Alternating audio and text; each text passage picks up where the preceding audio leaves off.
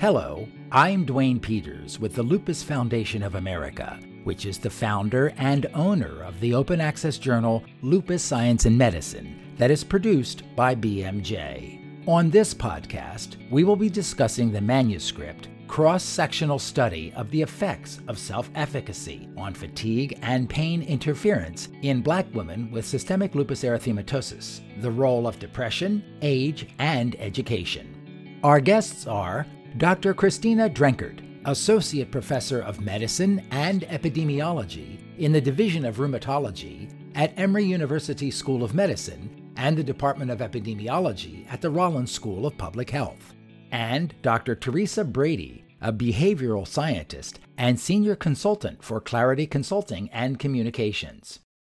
Let's begin with you, Dr. Brady. Explain for our audience the concept of self efficacy what do we already know about its benefits? And in particular, what do we know about its potential benefits for people with lupus?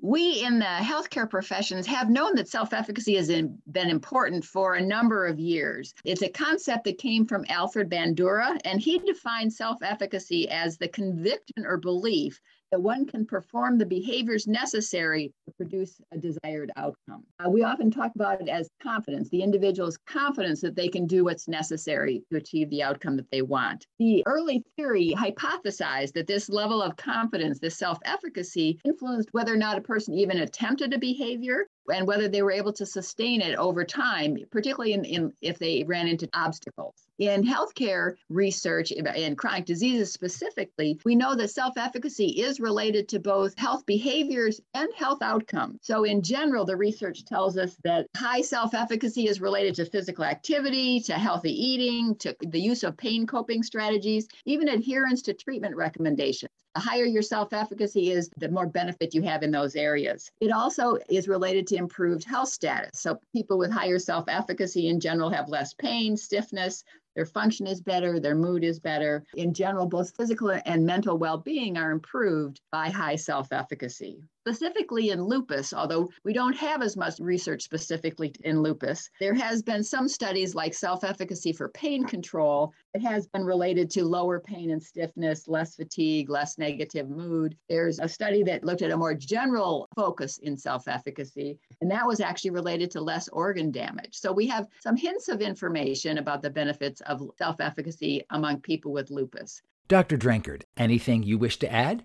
We believe it's very important to really address this issue of self efficacy in lupus for the reasons that Terry pointed out, but in particular among minority groups, uh, which face more barriers to health education. And as Terry mentioned, self efficacy can be modified by learning experiences, social experiences. So it's something that we aim to really modify in our our population, particularly among those who have low levels, and as was already said by Terry, have been associated with poorer outcomes and with behaviors. And I'd like to add one other element there, and that's a, an example of what self efficacy is and is not. Self efficacy is really this belief or confidence that I can do a behavior. It's not actually doing the behavior, and it's not just intending to do the behavior. So if I believe I can exercise, that's going to be important even if I don't exercise, or even if I say, yeah, I'm going to exercise, but I never do. Those are different concepts. What we're really after here is that confidence that, yes, I could do that. And that's the nutshell of self efficacy. Okay, Dr. Drenkard, tell us about the study population. What is unique about this cohort and your reasons you wanted to study this population? We focus our study on Black women with SLE because despite being the US population with the highest susceptibility for the disease, also one of the groups more severely affected by the disease, Black women are underrepresented in all types of research. Additionally, we want to address whether individual characteristics among these women who often face multiple barriers to health education may impact the relationship between self-efficacy and lupus symptoms. And I want to emphasize that we wanted to address fatigue and pain as the study outcomes because these are amongst the most pervasive and difficult to manage symptoms in SLE. So we studied a cohort of 699 Black women with SLE from the southeastern US specifically from the large metropolitan Atlanta area. These women were enrolled into a study funded by the National Institute of Minority Health and Disparities, which we named Women Empowered to Live with Lupus or WELL. So the WELL study is conducted uh, actually to examine the effectiveness of the chronic disease management program, which is a well-established and widely disseminated program designed to enhance self-management skills through self-efficacy in people with chronic conditions. I like to emphasize that participants of the WELL study are part of the Georgians Organized Against Lupus or GOLD study, which is a large population-based cohort derived predominantly from the Georgia Lupus Registry. The GOLD cohort and, and, this study in particular encompasses SLE patients of broad sociodemographic diversity and full clinical spectrum. Okay, so let's now focus on how the study was structured. What did you look at, and how did you go about gathering the data? So this is a cross-sectional analysis of data collected at baseline among those participants of the WELL study. We measure fatigue and pain interference as outcomes, as I said before, and two specific self-efficacy measures, self-efficacy to manage symptoms and self-efficacy to manage medication and treatment. We conducted a linear and multiple regression analysis to examine the relationship between each self-efficacy measure and each outcome. Additionally, we examined whether depression, age, and education may modify those relationships. Self efficacy is hypothesized to be domain specific. So it's hard to look at a general concept. And in this study, we looked at both self efficacy to manage symptoms. So, uh, how confident are they that they can do what's necessary to manage their symptoms? And then the self efficacy to manage medications and other treatments. So, we're looking at two elements of the self efficacy puzzle here, which I think is a unique element that's helpful in this study. So, what were some of the demographics that you looked at? We selected age and education because there are data from studies in the general population in other chronic conditions that have pointed out to different levels of response in terms of potentially self-efficacy depending on age of the participants and the educational attainment. So those are I would say the elements that we base our rationale on to select these two variables. And I'll, I'll add a little bit there because there are a lot of variables in this study. And so what we were really looking at is our two outcomes were pain interference and fatigue. And we wanted to look at the relationship between our two kinds of self-efficacy with each of those outcomes. And then we also want to look at some of the, the factors that uh, Christina identified in terms of depression age, education. And did any of those three factors alter the relationship between self efficacy and our outcome of interest? And we were interested in that because, for instance, some of the self efficacy enhancing interventions suggest that they may work differently with people of different education level or, or people with different ages. So, this is a way to look more comprehensively at the picture of the relationship among all of these variables. Depression, in particular, I mean, it's a highly prevalent comorbidity in lupus. And there are also studies in people with other chronic conditions that indicate that maybe or suggest that there may be different level of self-efficacy or different responses to self-efficacy building intervention in people who have more or less uh, depressive symptoms. So that's another important aspect of this study. So, what did you learn? What are the major takeaways you discovered through the analysis of your data?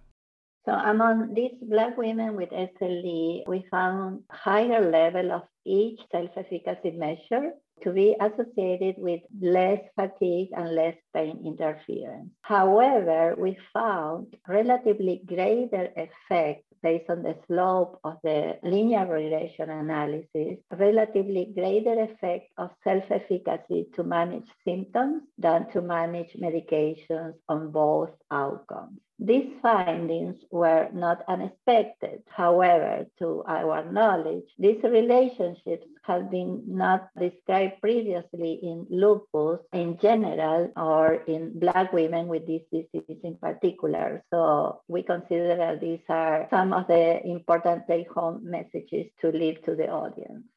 And the one thing that I would add to that, because I agree, the biggest take home message is that as we expected, self efficacy of either type is related inversely to our outcomes of interest. So as self efficacy goes up, fatigue or pain interference would go down. In addition to that, however, we did find that depression made a difference in that relationship. So, women at the same level of self efficacy, if they had a high level of depression, they also had a higher level of fatigue. So, it may be that depression can overcome or mute the benefits of self efficacy.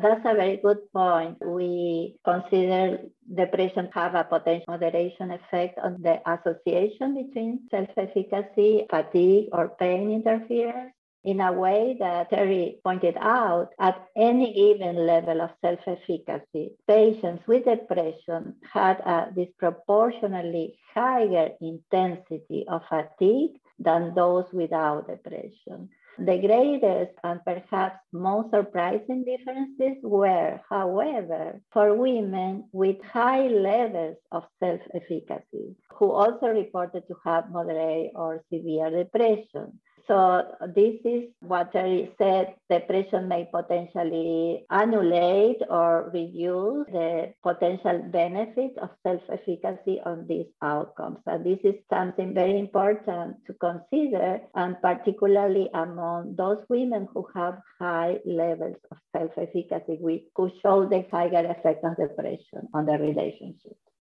We also found that women with low symptoms self-efficacy reported disproportionately higher pain interference. However, age did not interact with self-efficacy and fatigue. So older women with low self-efficacy had higher pain interference, but did, age did not interact with self-efficacy or fatigue. And education changed the relationships between self-efficacy to manage symptoms and both fatigue and pain interference, indicating that college graduates had lower symptoms as self-efficacy increased compared to less educated women. All these findings together suggest that while age and education may change the beneficial effect of self-efficacy on pain and fatigue, depression may have a more pronounced negative effect, mostly, as I said before, among women with high self-efficacy levels.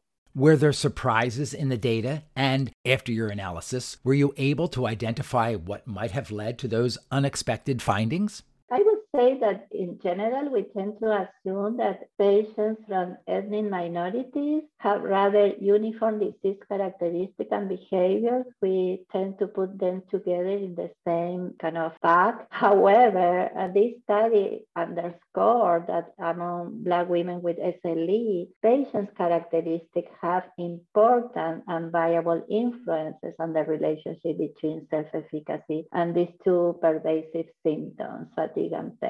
And I would say that the most surprising finding was the interaction effect of depression on the relationship between each self-efficacy measure and each outcome, which was mostly significant for women with high levels of self-efficacy. I was really surprised by this finding, which, as uh, Terry said, they suggest that depression may over, overpower the beneficial effects of high level of self-efficacy. And therefore, interventions to tackle depression may be needed to achieve better control of fatigue, even in people with high self self efficacy. Those were the most impacting findings from my perspective. And I would agree. I the most surprising finding to me was that if you had enough depression, even high self-efficacy wasn't enough to protect you because in general we know that as your self-efficacy goes up, you have less other symptoms, but at a certain level depression can overcome that.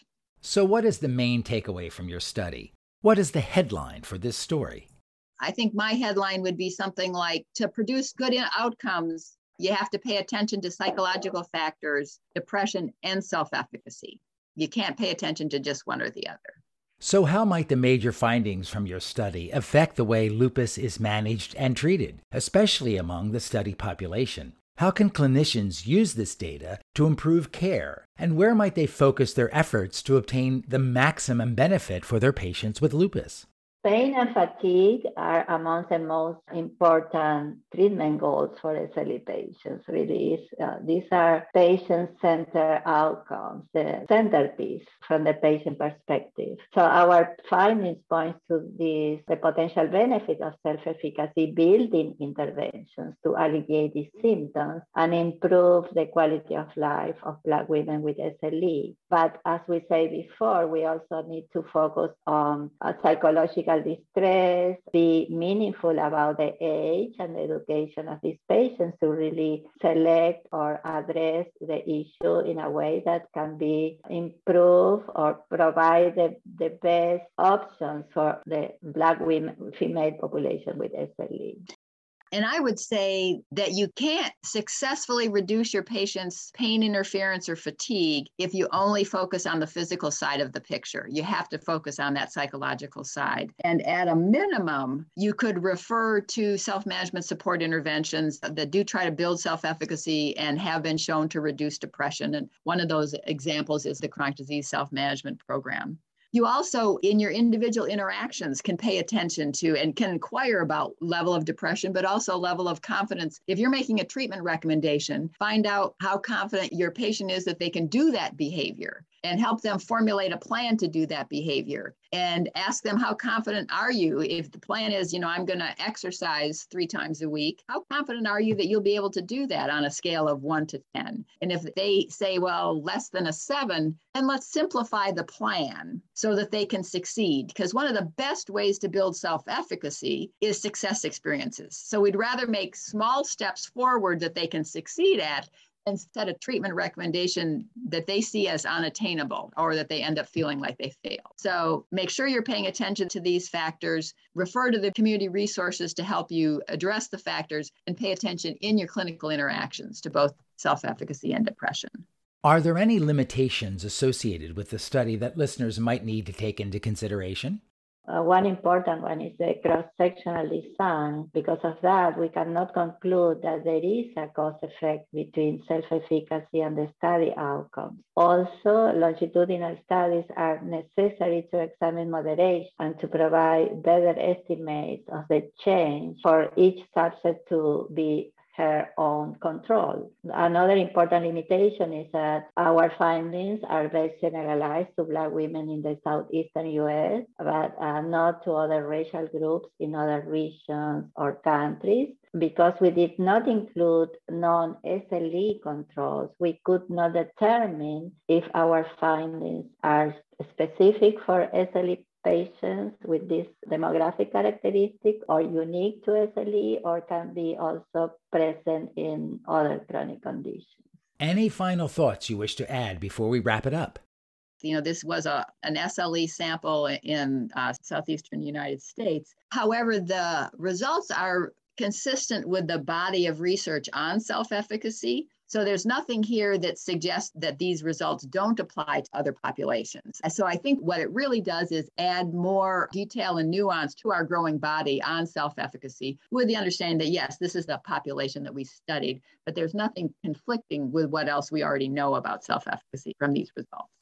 Well, congratulations on the publication of your manuscript. This is a very interesting study, and I want to thank you both for taking time to speak with me today. Our guests have been Dr. Christina Drenkard, Associate Professor of Medicine and Epidemiology in the Division of Rheumatology at Emory University School of Medicine and the Department of Epidemiology at the Rollins School of Public Health and Dr. Teresa Brady, a behavioral scientist and senior consultant for Clarity Consulting and Communications. They discussed their manuscript, Cross Sectional Study of the Effects of Self Efficacy on Fatigue and Pain Interference in Black Women with Systemic Lupus Erythematosus, the role of depression, age, and education. It is published in the open access journal Lupus Science and Medicine and is available for free online at lupus.bmj.com.